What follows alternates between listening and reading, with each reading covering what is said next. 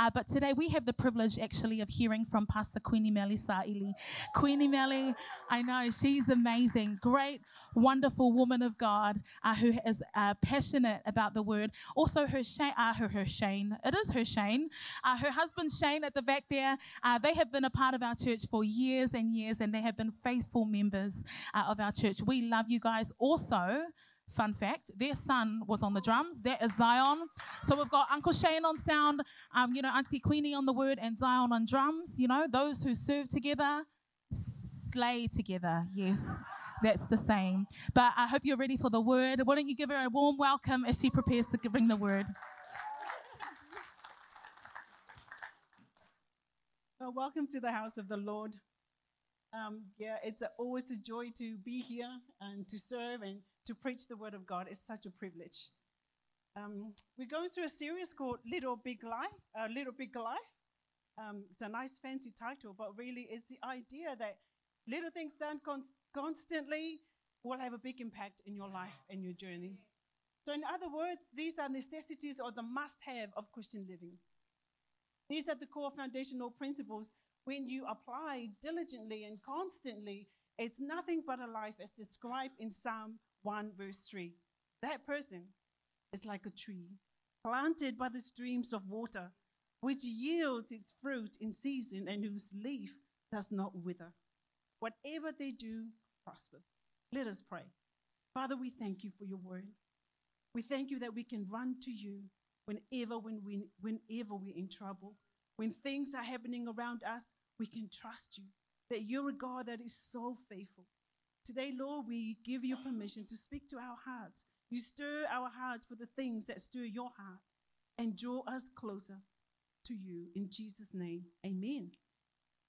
So, last week we looked at one of those necessities being the Word of God. And today we're looking at one of the most untapped resources in Christian life is prayers. You see, prayers is talked about more than anything else, but practice less than anything else. And I'm not going to talk to you about different prayers because there are lots of different prayers. But the key objective for us today is that your heart be encouraged and that you will draw back into your prayer life with God with passion and with purpose.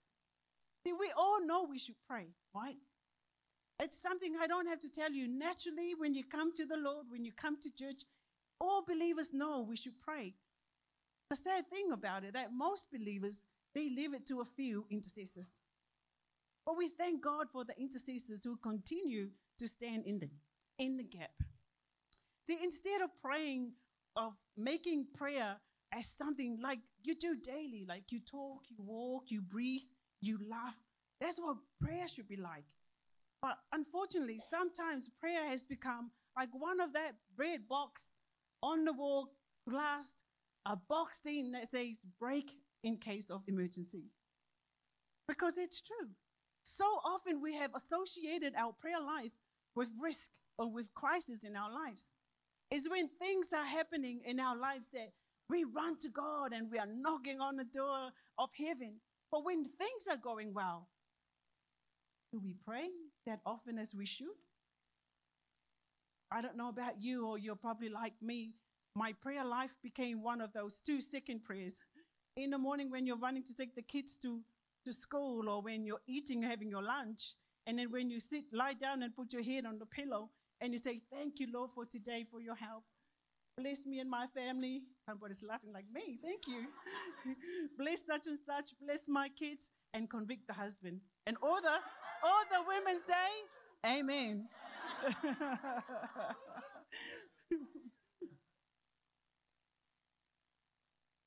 Where are we?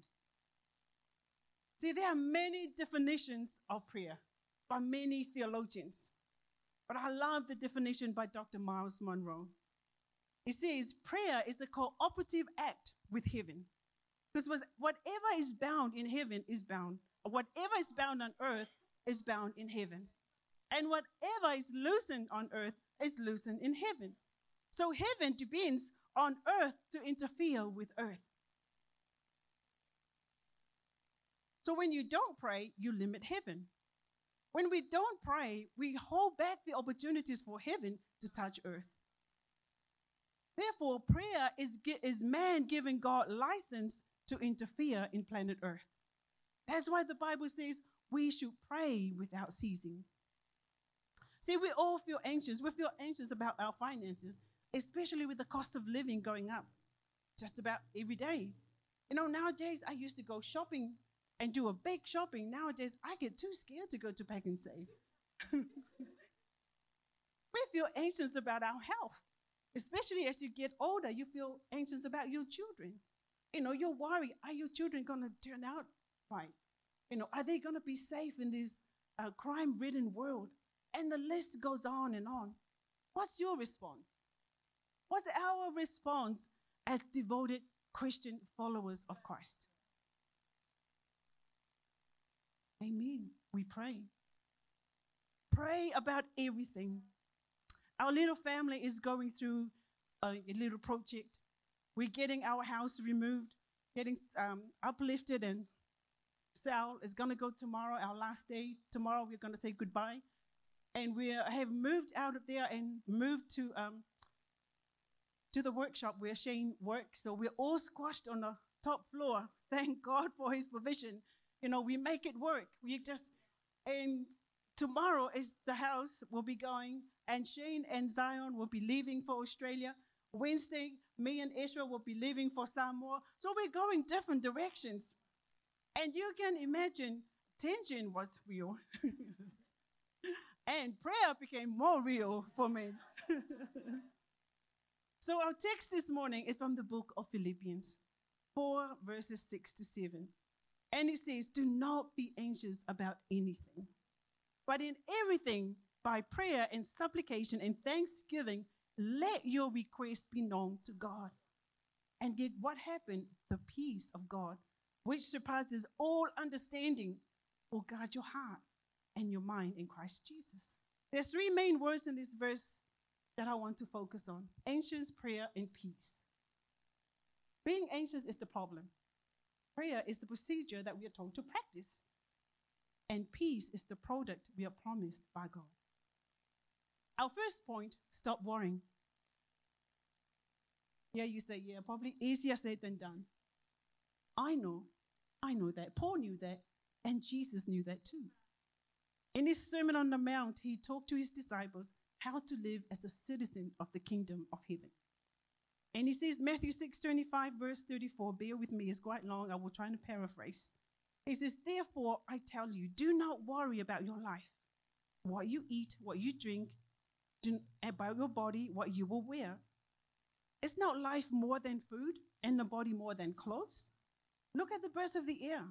They don't sow or reap or store away their food in barns, yet your heavenly Father feeds them. Are you not much more valuable than them? Can any of you, by worrying, add a single hour to your life? Why do you worry about clothes? Look at the flowers on the field.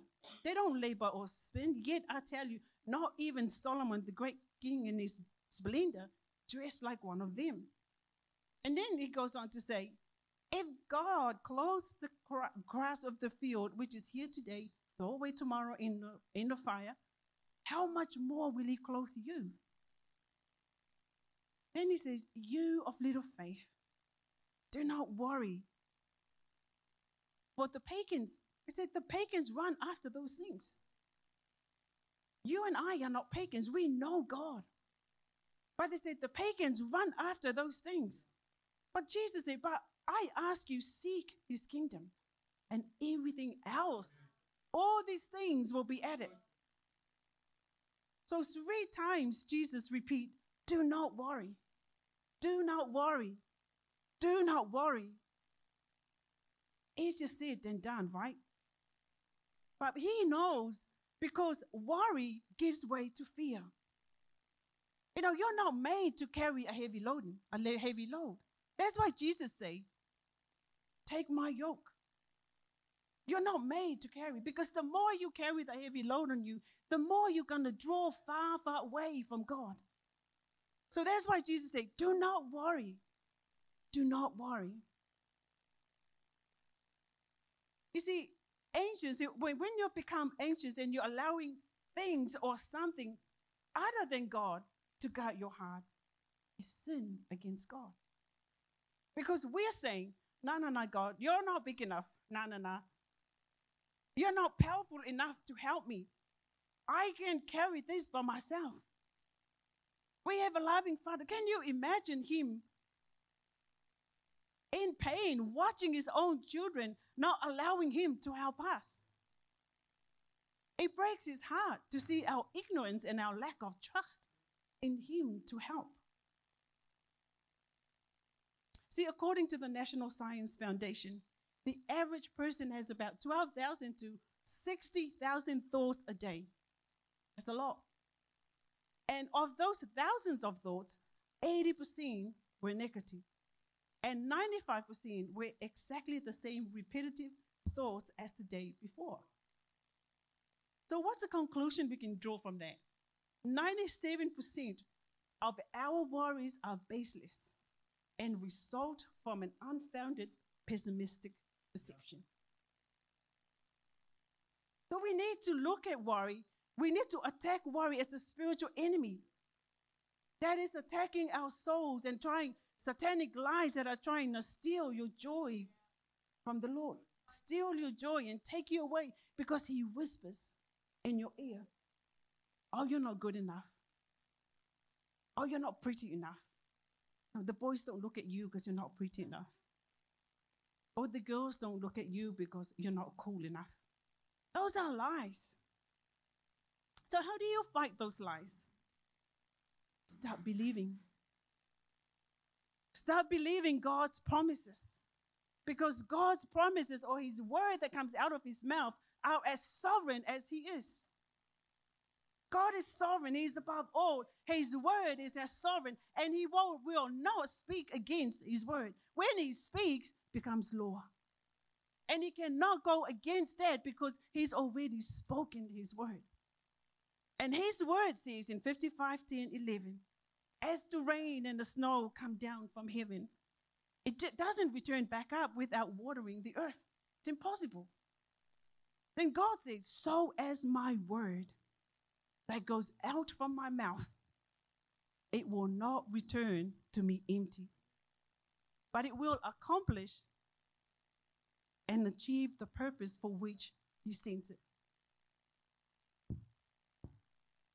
So instead of worrying, start believing. Get into the word, get one of the scriptures out. When you're worrying, get that scripture and memorize it. You know, meditate on it. First Peter 7 says, Cast all your anxiety on him. Why? Because he cares. Because he cares for you. Next time you're lying in bed, you're awake. I've done that. When you're worrying, you're thinking about things, you keep waking up at night, and it's the first thing it just comes back into your head. And I want you just to close your eyes and give it to the Lord. Practice giving it to the Lord and say, Dear God, I heard your word. You said, Do not worry. But I still do, but I, I want to learn to trust you. So now I'm going to commit this situation into your hands. Take it. What's the result? What leads to you? What's the benefit of praying without worrying? See, pray. You pray to your Father in heaven. You see, how and what we pray depends on what you believe about God. Jesus lived a, a prayer life. Often the Bible says he will withdraw from the crowd. He will go and pray for hours. Even overnight, he'll be praying. When he comes out, he'll just speak a word and people are delivered. He comes out and he will just speak and somebody's healed. The disciples saw this, the impact of his prayer life something touched them that they came to Jesus and said, I want you to teach us how to pray. These disciples know how to pray. They've been brought up in the Jewish tradition. They know about prayer. But something special, so insightful that captivated their hearts, they see how Jesus' relationship with God was so special. He addressed God as his father. Now, this is unheard of in the Jewish religion. And when they see Jesus saying, Abba, Father. Jesus prayed as the one, one that knows the one who he's praying to. He had a relationship with the Father, like father and child. The disciples could have asked him and trying to be famous and say, Whoa, why don't you teach us how to walk on water? Or teach us how we can turn this water into wine? No, they say, Teach us how to pray. Jesus said, I am the way, the truth, and the life. No one goes to the Father except through me. There's a way. A way always leads to a destination. Jesus is the way, and the Father is the destination. Many Christians are on the way, they never arrived at their destination. They've never come to know God personally as Father. They live good lives, they have blessings, but they miss the real point of coming of Jesus, which is to bring you, to bring me, to bring you and you to the Father. Because when you know Him as Father, your personal life, your prayer life will change.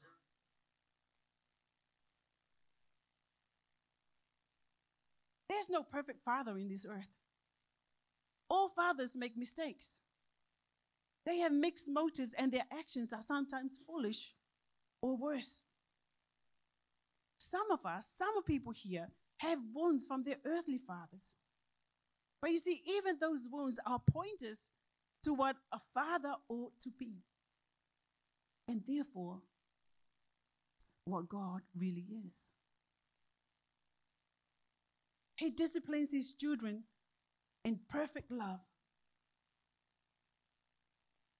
Years ago, I remember very vividly. I was single. I was naughty. I was doing things that I knew I shouldn't do. I was a Christian. I knew I shouldn't be doing those things. And the moment I did those things, I felt the guilt came on me. I couldn't look at God. I literally, God, I was like this. I couldn't look at God. But I heard his voice. He said, I love you. Nothing that I could do, you could do, will keep you away from his love. See, coming to that realization changed my approach and how I pray. Because I know there's a my I'm praying to my father, regardless of the mistakes I make, regardless of how much I go back, one step forward and two steps back. Every time I come back to Him, He embraces me with love. I love the song by Chris Tomlin. Chris Tomlin. We sing in worship. He's a good, good Father. He knows what you need. So why do we need to pray if he already knows? He's sovereign, he knows what we need. But you see, the more you pray, the less worry you become. The more you pray, it ceases your dependence on yourself. But you depend on God. Our final point. When you pray constantly, trusting Him, you get rewarded. And your reward is God's supernatural peace. See, verse 7 says, And the peace of God, which surpasses all understanding, will guard your heart and mind in Christ Jesus. See, God has established prayer as means by which we receive His supernatural help. God answers with peace. And because this peace that He gives you is divine, it's not the same as the peace that the world gives you. This peace that God gives you is divine, and that's why the Bible says it's beyond, it surpasses all our understanding, it surpasses all our reasons. You can't quite explain. Have you felt that peace in your heart? Amen. You can't explain. People say to you, How did you do that? How did you get through all that? I can't explain. There is a deep living water of peace that runs through you when you bring your life to Jesus. If you're a man and a woman of prayer, you know what I'm talking about. It's a sense of rest, it's a relief that you've been before the throne of God and you have peace. John 14, 27, Jesus said, Peace I leave with you, my peace I give you. I do not give to you as the world gives. So do not let your hearts be troubled. Do not be afraid. Can the keys join? You see, the last phrase in verse 7, it says, This peace from God surpasses all understanding. And the last phrase is, In Christ Jesus. The peace that he promised can only be experienced through Christ Jesus. Why? Because he pleased the Father. He was perfect. He was sinless. He lived a sinless life. He died to pay the penalty of sin, which is death. And he rose again and proved that he conquered all. And through that resurrection, we've been redeemed and made righteous. Isn't that amazing? You don't have to do anything. You just have to accept what Jesus has done is enough. The Bible talks about Abraham. It was his faith that saved him. It was his faith in God that was, was credited to him. It's only by faith that you believe what Jesus has done is enough. People find that hard because we've been brought up in churches that forces you or makes you, oh, if you don't do this, if you don't tithe, God won't love you. if you don't do this, if you don't come to prayer meetings during the week, God will not listen to your prayers. He's a gracious Father. He's a gracious Father. He will never, ever leave you. See, to know this love of Christ and to have this peace granted to you, you must turn your life from sin to Jesus. See, the more we pray, the less worry we become. When I did this sermon, I was really challenged. I was really drawn to the love of God. And God, like something stirred in me to get back into my prayer life. I hope you're being stirred the same way I was stirred. We have a prayer and fasting week coming up for 21 days. I encourage you.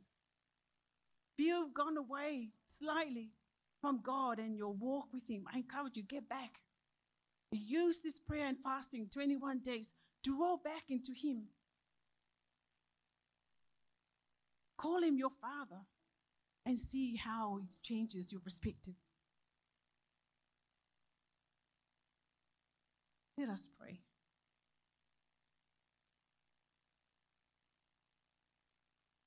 Father, we thank you.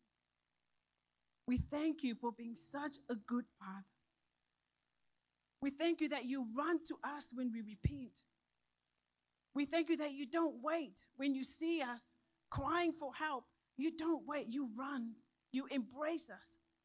We thank you for the privilege of being called the sons and daughters of the Most High. So, Lord, I just pray as your word has gone out and you said that it will never come back to you empty. I pray, Lord, that the seed has been planted and that your Holy Spirit will grow it, that will bring glory to your name, that will bring fruition, that brings glory and praise and honor to you. We thank you, Jesus. Bless those, bless everybody in this room. In Jesus' name, amen.